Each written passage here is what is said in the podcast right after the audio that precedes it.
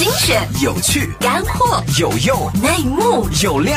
商业有味道，听我大不同。考 FM 虎嗅电台。大家好，这里是虎嗅电台，我是小茹，欢迎收听。真正的大新闻，今天据美国两家权威媒体彭博社和华尔街日报报道，半导体行业巨头博通有限拟议提出主动收购邀约，斥资超过一千亿美元收购移动通讯和芯片巨头高通。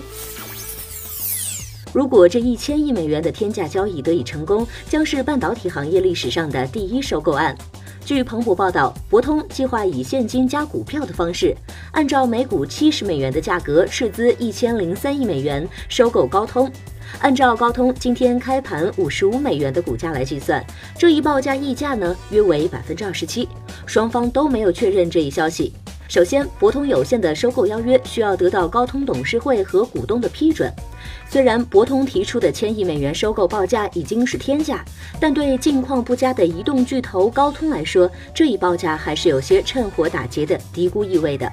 在二零一二到二零一五年间，得益于智能手机芯片领域的主导地位，高通的市值曾经多次超越英特尔，一度达到一千三百亿美元的高点。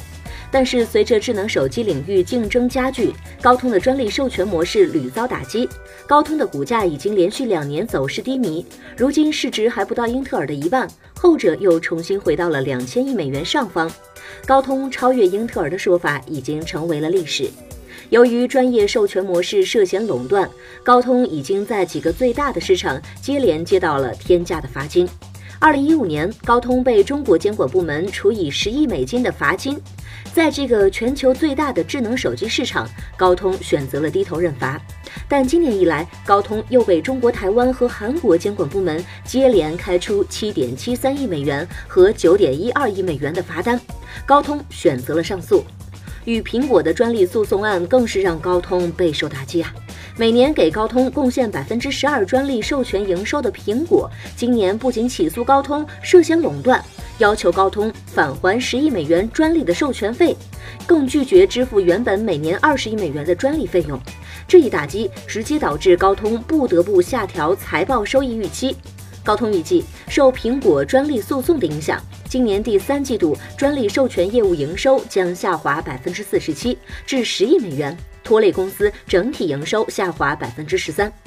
在这一连串的打击下，高通的股价自去年年底的七十美元左右，一路下滑到跌破五十美元，市值蒸发了接近三成，只有七百多亿美元。不过，即便高通境况堪忧，博通仅仅七十美元的报价，恐怕还是难以打动高通董事会和股东。要收购高通，博通有限，或许还需要加价。还有一个问题，去年高通宣布斥资四百七十亿美元收购车联网芯片公司 NXP，这一交易目前还在等待美国和欧洲监管部门的审核。至此，即便高通愿意接受博通的报价，也要等待 NXP 的交易完成之后，才和博通推进收购谈判。好，以上就是我们今天节目的全部内容，欢迎订阅收听，下期再见。个性化商业资讯平台，考拉 FM 虎嗅电台。